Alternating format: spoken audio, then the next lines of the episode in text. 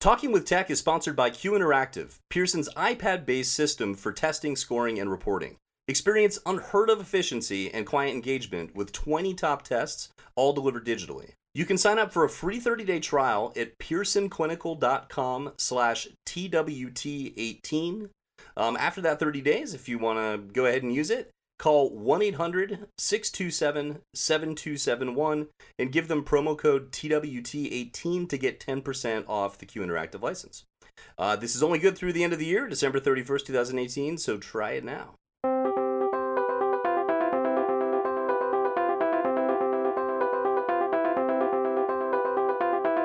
Welcome back once again to Talking with Tech. My name is Luke Stuber, joined as always by the fantastic Rachel Madel. How are you? I'm doing so good. How are you guys doing? Good. And of course, Chris Begay. How are you? I'm a little bit sad today. I'm not at Closing the Gap. Did you uh, get to go? Did either of you get to go to Closing the Gap? No, I did not. I'm so sad. But I always say at the beginning of the episodes, uh, joined as always by Chris and Rachel, but I have actually been the as seldom recently, and so I apologize. I am so thrilled to be here um, with you folks uh, talking about something that we've intended to do for, for quite a while now, which is to answer some uh, some listener questions, right? That's right. No interview today. It's just us and uh, us kind of reading the mailbag and what people have been commenting on and asking specific questions to that they wanted covered in uh, in podcast episodes. So that's what we're going to do today. Right, Rachel? Yeah, I'm really excited. And um you know, I just checked on Facebook. We posted this on our group, which if you haven't joined already, please go search Talking with Tech and, and join our Facebook group. But nobody nobody left any comments with questions. Um, luckily, we still we still get some comments through email, and I get them on, on my Instagram a lot. Um, so we definitely have a lot of questions to answer. But um, definitely join our group because it's, it's where we're having a lot of these conversations, and um, it's a great place to to post a question just so you can get the the group feedback. Yeah, I know, which is funny because we actually do get a, a, a large number of questions, but for some reason that, that one post. So please please do. We we love getting questions, and we'll often answer them just directly. But um, there were some that we selected today that we thought would be helpful for a lot of people to hear. Um, similarly, uh, you know, if you if you have a question, we love when you post in the group, like Rachel said, because then other people can see it and participate and see the answer. But I do also want to say that if you have a question that you're not comfortable asking publicly, you know, do feel free to message this message the group or to message us, and you know, we could also post it on your behalf. Yeah, and I was telling people um, that I was talking to through social media, I don't have to use your name, right? Like if you just want this to be anonymous, that's fine. We just really are curious about what questions are coming up in your practice and what you're thinking about from an A A C standpoint. So um, just let us know if you have a question, but you don't want to share your name. So what are uh, some burning questions here? Uh, Rachel, do you want to kick us off? Yeah. So I have one um, from Gia, who's actually from Pennsylvania. Um, so she says, so from all my efforts the past two years, I feel I've truly found a calling with A A C and decided I'd like to specialize in this area. I had created a presentation to train families and staff and was so proud of myself when I held the trainings last year, but I've realized I've only skimmed the surface. There's a lot more I can slash should slash need to be doing, especially with my families. In addition to the laundry list of ideas I have, I've thought about starting a small business for consulting with families to implement and support A A C in their everyday lives. I realize I do not have experience with a wide range of devices and systems. All I really know is Proloquo. I don't have experience with the assessment trialing process of A A C.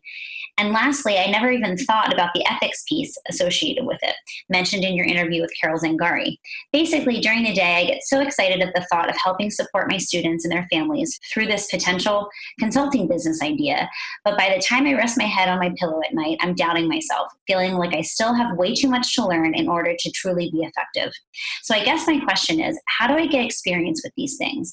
When will I know I'm ready to take the next step of potentially starting my own little business specializing in A A C to help students beyond what I'm doing at school? I see a true need and have such a deep passion that I guess I feel inadequate and lost at times. This question really touched my heart from Gia because I think that we all, you know, have had moments of doubt and uncertainty, and I still have them in my own practice. So when I was responding to her question, because I did send her an email follow-up, I said, first things first, having doubts about, you know, your knowledge and expertise, um, that's a normal process that we all go through. Um, what do you guys think? I just, I love this question so much because it, it uh, you know, it captures, it captures that feeling that I think so many people go through, right? And it's, there's like this, um, you know, initiation kind of hump that, you know, I think anybody goes through when they're um, starting a small business or starting to profess themselves as a consultant or an expert or whatever. Big piece of it is just um, imposter syndrome, right? Like feeling like, Like, what right do I have, you know, to be to be giving this advice or whatever? You know, I mean, the honest truth is that you don't shake that, right? I mean, there I, I, we record this every single Friday, and every Friday before I get on, I sit here and think, oh my gosh, like number one, I'm lucky to be doing this, but number two, like, who the heck am I? But the reality is that what you you just you gotta you, the best way to start is to start, right? I mean, what a cheesy thing to say, but that's what you have to do. It's the same thing we ask of our students every day, right? Get out there and start doing it. And if you truly, really feel that you need a you know some more mentorship or whatever, then seek that out, right? One funny thing about um you know for example the well-known people in our field, like you know the the Warren Enderses or the Carol Zangaris, is that you'd actually be surprised how little email they sometimes get because everybody sits there and says, oh my gosh, I'm too nervous to email Carol Zangari, right? So just email them, email us, email, you know, email anybody, email Noam Chomsky, I don't care. Just start contacting people and seek out that mentorship. And, um, and you know, in the meantime, put yourself out there. And that was something that I actually told her. I said, listen, you need to create a network. Um, so, and if there's no network, start your own. Uh, so just finding other people in the area that are interested at the very least about A A C or specialize in it. Um, so I think that being around other A A C specialists is so important. It's really hard to do though. Uh, you know, we talk about this all the time in the podcast. I think it was last week's episode, Chris, I was listening back to the, you know, banter we had before. And I said, when do you get the chance to spend so much time with somebody who also specializes in, in A A C? Um, typically, you know, we're the, you know, the people coming in and trying to teach everybody about A A C, um, we're not necessarily around other S L Ps who are doing A A C. So I think that's the first step, is just making sure that you have a community. Um, and now with technology and Zoom, all these things make it so easy to connect with other practitioners. Um, so I would just encourage you, if you don't have that network, to start one. Um, just reach out to people, um, start a Facebook group. I did the same thing when I moved to Los Angeles. I started a Facebook group for Los Angeles-based speech therapists, and it has almost two hundred members now. Um, and we host a brunch, you know, every f- few months. And um, so I just, it, technology makes things easy to connect. So I think that's a unanimous vote from all three of us that you should definitely start today. I couldn't agree more, Rachel, that um, you need to build, I think in the educational space, they call it a personal learning network or a professional learning network. But when you put yourself at the center and you have all these different spokes that come off of this visualization, right? So you can maybe go to Facebook, you can go to Twitter, you could go to Instagram, you could go to your podcast, you could read books, you could um, uh, go to conferences, and you make connections in all these different ways to grow your own professional knowledge. But, oh my gosh, Lucas, you stole the words that were right in the front of my tip of my tongue, front of my brain. Yes. Uh, the imposter syndrome, right? That's not unique to A A C. That's not unique to uh, speech language pathologies. That is every profession, you know, any starting writers like, well, I can't be as good as like that person over there. Right. But you, you have to start today, and you'll get better and better and better. And you just keep learning and you keep practicing, and you'll know more than uh, other people, and you will just continue to learn. Uh, another listener uh, wrote me, uh, just sent me an email and said, Chris, I want you to know I was doing planks and I was listening to the podcast.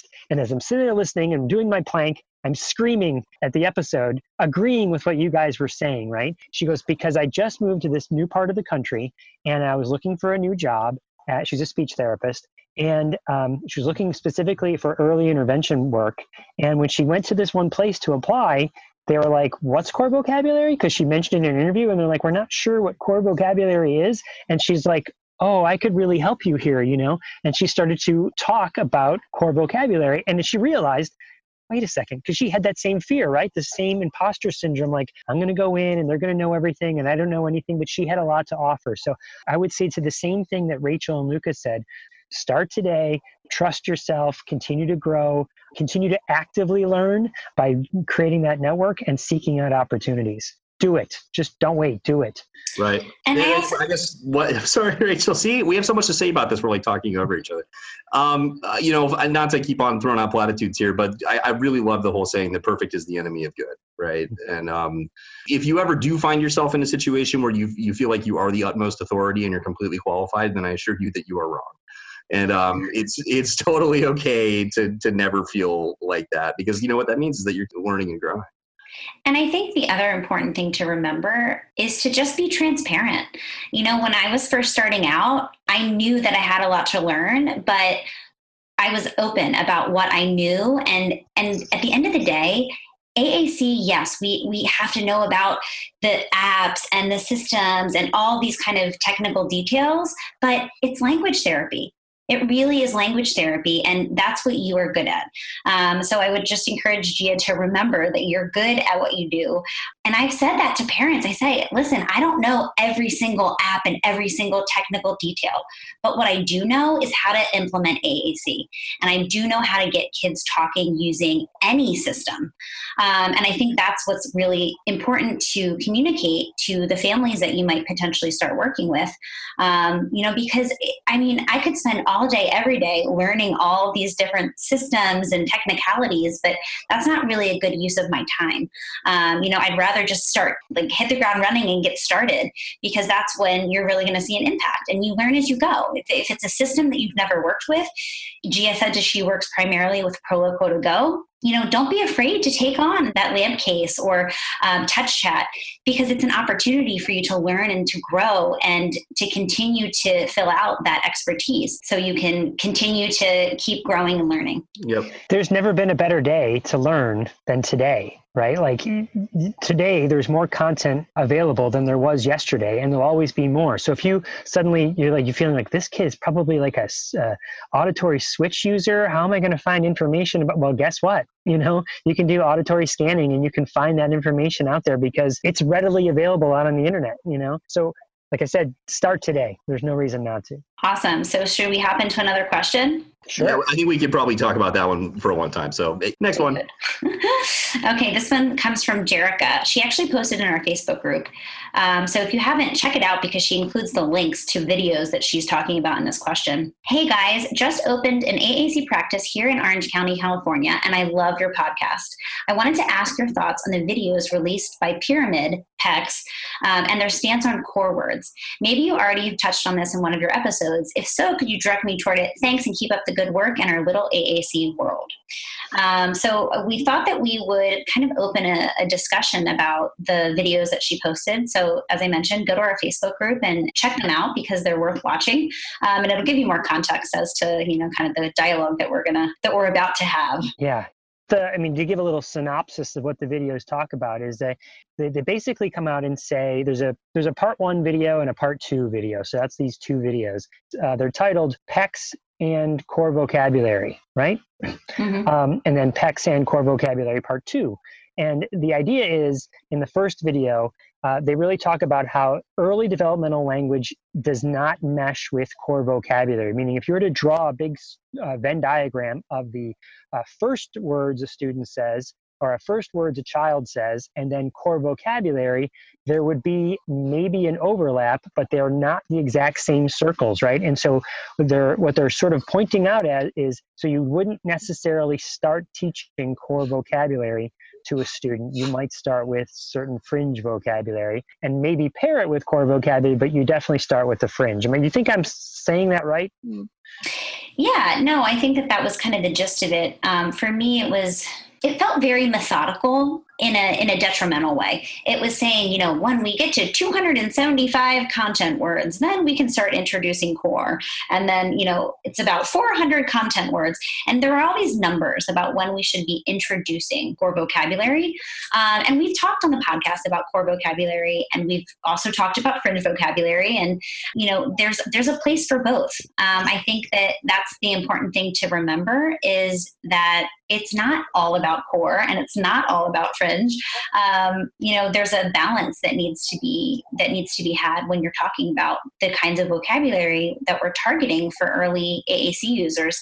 Um, and so, I don't know, I just, I feel like it was too formulaic for me, um, you know, because I just think that, yes, we need guidelines as to what words to introduce and things like that. And we can look to the research that, um, you know, that we have out there that talks about typical toddlers and what words they're using. And, you know, as we know, there's a lot of core words in, the, in, in there um, and high frequency words. But I do think that there's a place for fringe. Um, and I think especially when you're starting off, and I've said this on the podcast before, fringe is really motivating and concrete. So if that's where we need to start to get buy-in for a device and to have a child initiating communication, then I'm all for that. It's great if you can use a child's most motivating things. Um, but I think that we get stuck there. And I think that's the problem, is that, you know, we start with fringe, but then we're stuck. We're stuck in the mud. And we need to remember that fringe vocabulary doesn't get us very far linguistically. We need core vocabulary to create sentences and to, you know, really give the tools to say whatever, you know, we want to say. Um, we have that luxury. So I think it's just an important reminder that we can't right. forget about the core. If you're not exposed to these words, these core words, whether or not they're part of your inventory at that time, they're never going to become part of your inventory, right? Because you're not, you're not seeing them, you're not hearing them. So I'm, I'm forgetting where this quote comes from, and I, I apologize to the person who said it, but um, it is safe to assume that every child that we work with wants to say more than they can. We we need to sort of assume that and provide them with the tools, even if they're not taking advantage of them at first. And the other thing, too, is that in the video, it talks about introducing words. Um, and that's where I got really hung up, because, first of all, that's very vague. What does that mean, introducing words? Does that mean, you know, specific targets that you're going to work towards? Hi, everybody. This is my friend, the word the. Exactly. What an interesting very Sesame Street. Um, but, you know, or does that mean modeling? Because I think it's very, it, it, it needs to be defined. Find, you know, we know that we need to start introducing um, exposure to core words really early on, knowing that it might take some time for kids to start using that language. Um, you know, we don't wait to introduce typically developing kids to all the words, right? Um, we don't censor ourselves with typically developing kids. So we shouldn't be only focusing on a select amount of words to be modeling and, and providing, because how else are kids going to learn these words? I talk about this all the time. Core words are abstract. They take lots of experiences to understand. Um, so if we don't give kids those experiences, then of course they're not going to use them. Um, but I think that the key is it's it's a long game sometimes with core words, but it's worthwhile. Um, you know, and we know we know from research that core words are effective. It just sometimes they take more time, and they're not a quick, they're not a quick fix. Like, you know, sometimes if you introduce fringe, it can, it can feel like, oh wow, like they got it right away. Um, you know, that doesn't always happen with core words, but um, it does happen eventually. So something else that especially the second video points out is they talk about aided language stimulation, and they say that two of the requirements to use aided language stimulation or for it to be an effective strategy is for that the, the person you're working with needs to be attending, and they need to have the ability to imitate. And I'm not sure that is a true statement. The, the first case is, I mean, yes, they, they need to be attending, but so often I'm not sure that a student is when they are and when they are not attending. Uh, when I am looking at something, because I, as far as I know, don't have any sort of impairment, I'm I'm giving eye contact, I'm looking at the thing I'm looking at right now, I'm looking at Lucas and Rachel on the screen. And so, you know, I have, we, we have attention. But if I was kind of looking off in the distance and kind of just spaciously looking around, does that mean that I'm not attending to what Rachel or Lucas is saying? No, I might still be. You just don't know that, right? And so I think that often, I hear that a lot from teachers. It's like, yeah, he's not really paying attention to it. He's not, I'm like, you don't know that he's not paying attention, so just model, right? Uh, that's number one. And number two, the, the whole uh, imitating. When we talk, we've mentioned this before on the podcast too, I'm going to say it again, just what you said, Rachel, little babies are born, we start modeling to them from the second they come out, right? And we're talking and they're immersed in this language, and we don't have joint attention. They're not imitating, but they're steeped in the language from the second they're they're born. And so the same thing, it goes back to what you were saying about introducing. I can still model and model and model. It's making me a better practitioner of knowing where the words are on the system, and I'd be more fluent and better modeler for the student the more I use it. And I'm doing it with the student, right? The student's there in the in the environment, so they're learning the vocabulary. It's I'm introducing it to them. You know, I wouldn't wait. Uh, you know, just on the topic that you brought up about um, how kids are noticing more than we realize, I realize there's there's a, a really brief story that I've never told on this podcast because it's not A A C specific, so forgive me, but it's it's very relevant. Um, years ago, as a grad student, I was uh, working in a middle school environment um, with one of my early mentors, Doctor Judy Belk in Portland, Oregon, who's absolutely amazing. And um, just a just a ball of wisdom. And um, we were working with a student that um, was on an I E P for emotional disturbance. And um, we, in the middle of the session, this is a seventh grader, and he, we're, we're talking to him, and I'm sort of observing, and he said something just completely inappropriate sexually, right? Uh, in the middle of this, and and and I'm we're sort of wondering like where this was. It, there was no connection between the rest of the conversation. And you know what she said to him that I I stuck with me ever since. She said, "Point to the direction where that thought just came from." And he got up and he pointed out the window, and there were two students kissing outside the window. And it just was this moment of like, oh my gosh, there was contextual information that fed into that behavior that I would never have known if we hadn't asked that simple question. Um, so again, I know not A A C related, but it's, I reflect on that all the time when I just assume that there's, they're seeing more than we think. Absolutely. And I also, I work with so many students with autism, and half the time they're not looking at me. Um, but it doesn't mean that they're not attending and they're not paying attention. I feel like we've probably all had situations where we'll say something and it, a student will seem to be, you know, not paying attention or engrossed in something else. And then they respond. And you're like, what? You were listening? Like, um, and so I just think it's really important that we keep modeling, even if it seems like a child's not attending. Um, and to speak on the imitation piece, how else are they going to learn how to imitate? I don't think that imitation is a prerequisite. We know that there are no prerequisites to A A C. Um, and so I just don't think that that's, uh, that's valid. There's something else in that second video that made me cringe a little bit. And so, I don't know, I think we should just talk about it. It's the idea of how to teach the words. They talk about um, physical prompts. And in the video, there's a, a gentleman sitting behind a, a child, and they're teaching the word, I think it's like turn, or no, it's help. The word was help, and it was a, but it was a toy there. You turn the, the handle on the toy. And in order to teach the word help, the gentleman reaches over the child, grabs the child's hand, touches the iPad to point to the word and drag the word help from the top of the screen to the bottom of the screen. And that's how they taught the word help. And it felt so opposite of the practice that I am used to, which is more of a least to most prompting, where I might, I might model help, I might model help, I might model help. And then the next time I kind of give the kid a little bit more wait time. And if they don't do it, then give them a little more wait time. And if they don't do it, maybe point to the iPad. And if they still don't do it, then say, your turn. And if they still don't do it, I might point like, right there, you push it, you know? And I've worked through this least prompting of just waiting to most prompting, which is me directly telling the student, you do it, push right here, you know? Which is so different than what I saw in that video of physically touching a student and moving, that's physically moving for that student. Which just made me feel a little, I don't know, weird. Yeah, I definitely, I mean, what's funny is that off air, we were talking about this, but I, I didn't realize that Chris and I had the very same reaction. And so I had posted something to our, to our text thread, and he started laughing when I got on because he's like, I felt the same way. Um, yeah, it was hard. It was kind of hard for me to watch. I felt kind of like icky about it because I just, I mean, I don't do that in my practice. I, I hardly ever I don't, I don't really do that. I don't, you know, I just wait. And I think that eventually kids will, you know, if they're motivated, if you have the right motivations, they will communicate with you. Um, like I said, I just think it's, it's this whole idea of sometimes it's a long game. It's not this instant gratification, instant, you know, success type of thing that, you know, yeah, maybe you can grab a child's hand and have them say help. But I don't think that it's really serving kids to do hand over hand. Um, and there's this whole other idea of hand under hand, which I, I like the idea of that a lot more. Um, so I don't know. Yeah, it was right. There's one other point that, that they make at the very end of the second video. And the comment is that there's different approaches and that the goal is always the same, is to create independent communicators. And on the surface, that sounds right, right? Like, yeah, that's the goal, is we want students to independently communicate.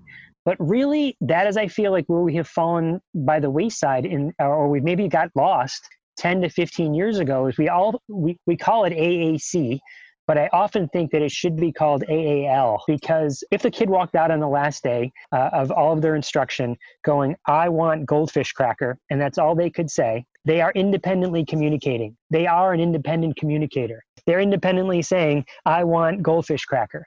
That's not the goal anymore, right? The, the bar has been set much higher. It's being able to say whatever you want to say, however you want to say it, wherever you want to say it, using the tools that you have available. It's about teaching language, augmentative alternative language instruction, not just communication. I think that is something that um, uh, this video maybe misses a little bit. You know, I want to ask the question out there in the world, because I, I, you know, I've been fooled before, so I want to keep an open mind um, to different approaches, right?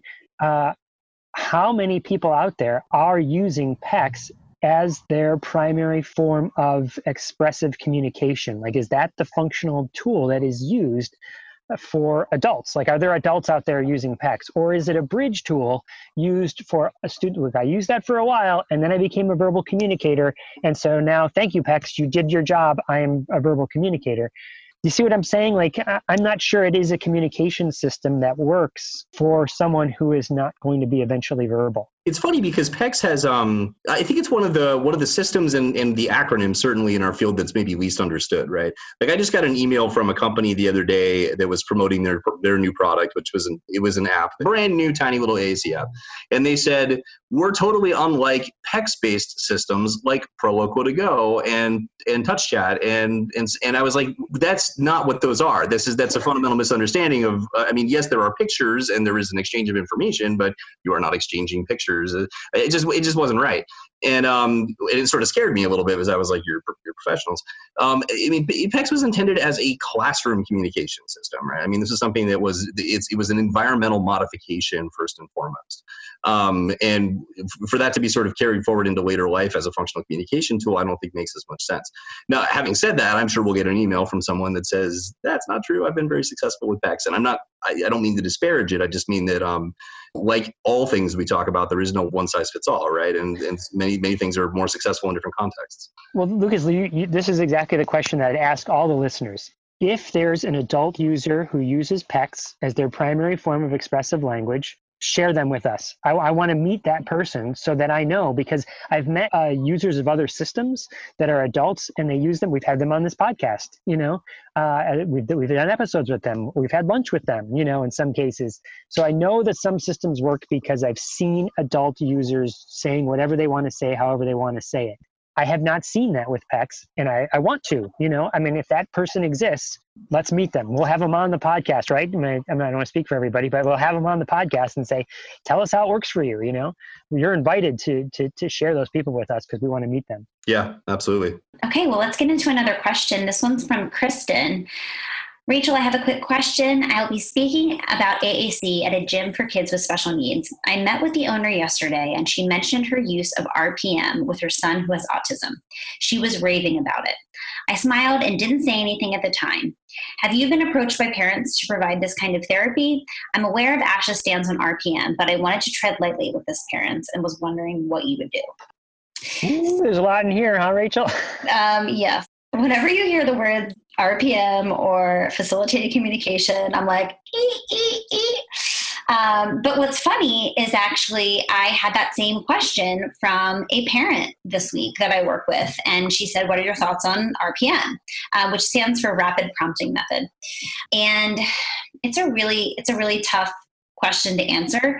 Um, I always start with saying there is no evidence or research to support Let, let's, that bears repeating. I just want to hop for one second. They, the most important thing to understand about R P M is that there is no evidence to suggest its efficacy, either short or long-term outcomes. Before before we even get to that, let me ask, what is the rapid prompting method? Well, so I've I've, I've had a, a, a pretty pretty good amount of exposure to to R P M, which is can probably reasonably be considered a variant of what we would call facilitated communication, which is um, another uh, term that bears its own, uh, you know, discussion. Um, R P M was created by a woman named Soma, who is um, out of India, um, having worked with an A A C development company in India for many years. Um, we were frequently in contact with those folks, and I've also um, you know, sort of cross paths in a variety of ways at conferences and in practice in the States. I get frustrated about it. And part of the reason is because I don't agree with it, as you'll find out in a moment. And part of the reason is because I'm tired of hearing about it. So ASHA recently released a statement saying essentially what we're saying, that there is no evidence for R P M and that they cannot endorse it as an intervention standard. And the response from the creators of R P M was that it by nature cannot be studied. Like that, that there cannot be a study of R P M because it is so dependent on the relationship between the communicator and the facilitator, which by there is such a damning admission of its ineffectiveness that it's comical to me, right? If you say a communication system is only effective when the communication partner is facilitating it, then that's not autonomous communication, right? Period. That's it. I, if I am the, the, the communication partner and the, I'm working with the person that is the communication user, I might have like a letter board or something, and right. I would move the letter board around to where I think the student, what they want to say, right? Like Correct. They might have yeah. their finger pointing out, and I would move it around and they and, and spell out what they want to say, sort of like a Ouija board. You know what I mean? Is that, is that a good analogy? Pretty much correct. Yeah, move either the board or or move the communicator's hand. Um, for example, I mean, it's all about direct manipulation. Talk about, uh, you know, hand over hand, as, as Rachel was referring to earlier. Essentially, any sort of gesture or even gaze in some cases is by principle assumed to have intentionality, right? So if a student looks at the letter A, you treat it as though they are intending to say the letter A, right? And you do that over and over and over again. Um, you know, that is that is huge, Lucas, what you just said, because I think that the purveyors of R P M have twisted the notion of presumed competence. In right. That way, right. They'll say, well, we have to presume competence, right? And you're saying presume competence, and because the student looked at an A, we're presuming that they said that they wanted to look at A. And really like your, so there's actually been, I, I heard at a conference, some people say we shouldn't be using the term presume competence anymore. We should presume, presume potential. Presume potential, right? I like that much more. Yeah, yeah, it's absolutely true, because that that is easily misinterpreted, and and the the, the issue among many issues, like especially when you have facilities that maybe you know do R P M at scale, um, is you have families that maybe have had no communication success, right, with their child, that all of a sudden are being shown these essays that have been written and other things using using letter boards, which of course can't be reproduced, right? You replace that that one aid or whatever, and, and the same thing can't you know it can't be done. Not only are you robbing a child of their autonomy and communication, but you're also creating this uh, awful culture of prompt dependence that I, as a clinician, have been forced to undo. So, Lucas, I couldn't agree more with what you're saying. The question is, how do you say it, right? Rachel, you said you just had this question. How did you approach it? And actually, that's what Kristen has kind of layered into this question. It's not just about R P M. It's about how do I approach the parent? We have a visceral reaction, right, when it comes to these topics, because it's it's what we do for a living. It's what our passion is, um, giving individuals access to communication. And so I think you have to mediate that visceral reaction sometimes. Um, just with the parent that I was talking about, I, of course, started with this. This is not research or evidence-based whatsoever. Um, so that's red flag number one. Red flag number two is the prompt dependency. It does not make sense to spend hours and hours and hundreds and thousands of dollars on intervention that you need another facilitator to support. If it doesn't help generalize independent communication, then I, I mean, I don't think it's worth spending time on. And so, you know, that's kind of how I said it. I said, I don't know that much about it because um, frankly, I don't. I, but those were the two things. You know, it's not evidence-based, and we really need to be supporting independent communicators, and prompt dependency, it just, it doesn't, it doesn't fly with me in any intervention, not just with R P M. Um, I have this, I had the same issue with prompt, um, the articulation intervention. I am prompt trained, and the entire time I thought, okay, but then like, how do you fade these prompts? You know, like we can get all these wonderful elicitations of, of, of words and um, speech sounds, but how do we fade it? Um, and of course I only did the first level of prompt. So there's two other courses that I would have to take. Um, maybe they, maybe they had addressed that at the last, in the last course. Um, but I just, I think that we have to be really careful about things that are prompt dependent. So those were the kind of two takeaways that I, I gave both this parent, and then also I, I responded to Kristen, uh, but told her like, we're going to talk about this on the, on the podcast. Literally, she, she sent the message to me today. And I said, this is perfect timing for multiple reasons. Um, but I think it's really delicate because these parents, they come to you with genuine curiosity and hope that, wow, maybe this will work. Um, so we can't just shut that down. Um, you know, we have to be really delicate and sensitive, because I think that these parents are just searching for hope that their child right. will communicate and right. have communication success. And so I think it's just being delicate about right. how we word. Well, it's like talking to that, that that good friend of yours from high school who suddenly is selling essential oils on Facebook, right? Or, I mean, I'm sorry, I, I get angry about this thing, but uh, you're right. You have to be gentle about it. And these are people, I mean, especially for the families, my gosh, I've been there. You're in such a vulnerable position and you want so badly, you know, to, to have help, but it's so critical. And, and and when I when we do this podcast, right, I'm making the assumption that who I'm talking to out there is largely clinicians and educators, right? I mean, if you're listening to this right now, that's probably who you are, which is why I'm taking such a hardline stance on this, because I really, truly need everyone everyone to hear and understand that this is unhealthy. Um, I, the, where, the one that really broke my heart was a family that I worked with in private practice where um, there's a student in his twenties um, who had uh, not only been through R P M for years and years, but even had traveled and lived in a place to get more R P M. And he finally was getting to a point with me where he was authentically communicating, but before he would even interact with the iPad to make a selection, every time he would look over at his parents with this like anxious look for permission. And then they would nod and he would hit. Uh, you know, he would make a selection. Even if he was choosing those himself, which he was, he still needed that little last push of validation, which was heartbreaking. Um, you know, I wanted to, I, ah, anyway. Lucas, I know that kid right now. I know many of those kids right now. Those kids oh, right geez. now. It's yeah, terrible. Absolutely. They'll, they'll hover over the button and then kind of look, or hover over the word or the cell and look at me like, yeah.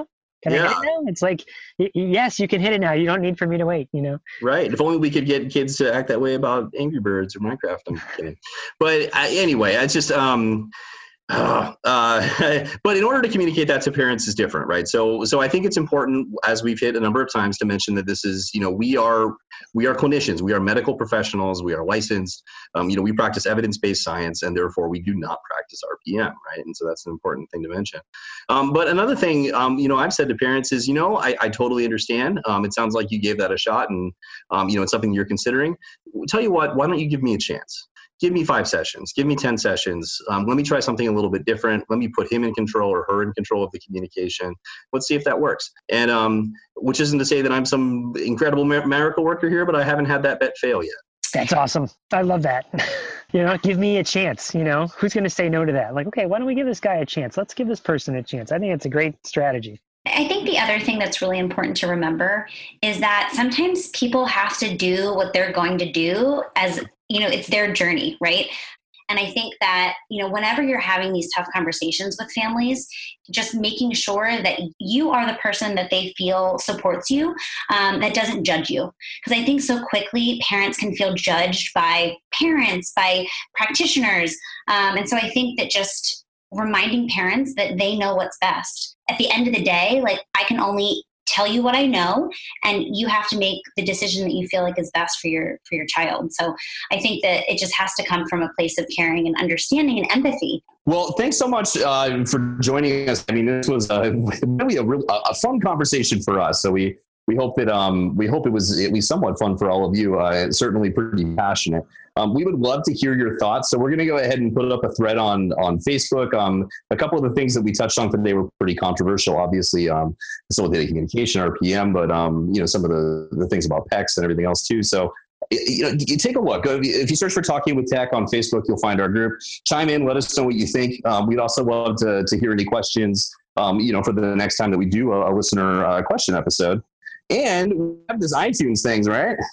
We sure do. So we're trying to get to a uh, one hundred reviews on iTunes before twenty nineteen. So we actually have a few more from last week, which I'm really excited about. Um, so please do just take a few moments if you like this podcast and leave us a review. I am dead set on getting to this number of one hundred. Right now we're at thirty-eight. So we have a little bit of a, a distance to go. Uh, we know that we have thousands of downloads um, for every episode. So I would just love for you guys to to go on and just take a few seconds to, to leave us a review on iTunes. Yeah. And you know, um, I'm sorry, I'm just kind of reading here. I just got another question that just came in. It said, um, dear Rachel, Lucas, and Chris, uh, how do you subscribe to the podcast using the podcast app, and how do I leave a review? Well, it's a good thing you asked that question, person who just put in. Um, you, basically, you just go to the podcast app, and when you find the Talking with Tech uh, podcast, you just scroll down, and you'll see where you can leave a review, and you can give us a, a, a five-star rating, or it's a, you don't have to give us all five stars, but if you want to, that would be awesome. And then um, it just, there's a little button there that says write a review, and so you can just click on that and write a review. And so right, right there is where you can subscribe and also leave us a review, is right in that podcast app. So that's how you answer that question. I, I, what, how timely for that viewer to ask Amazing. that. Amazing. Chris, Amazing. Thanks so much for joining us this week uh, on Talking with Tech. Uh, this was a ton of fun. We will talk to you all next week.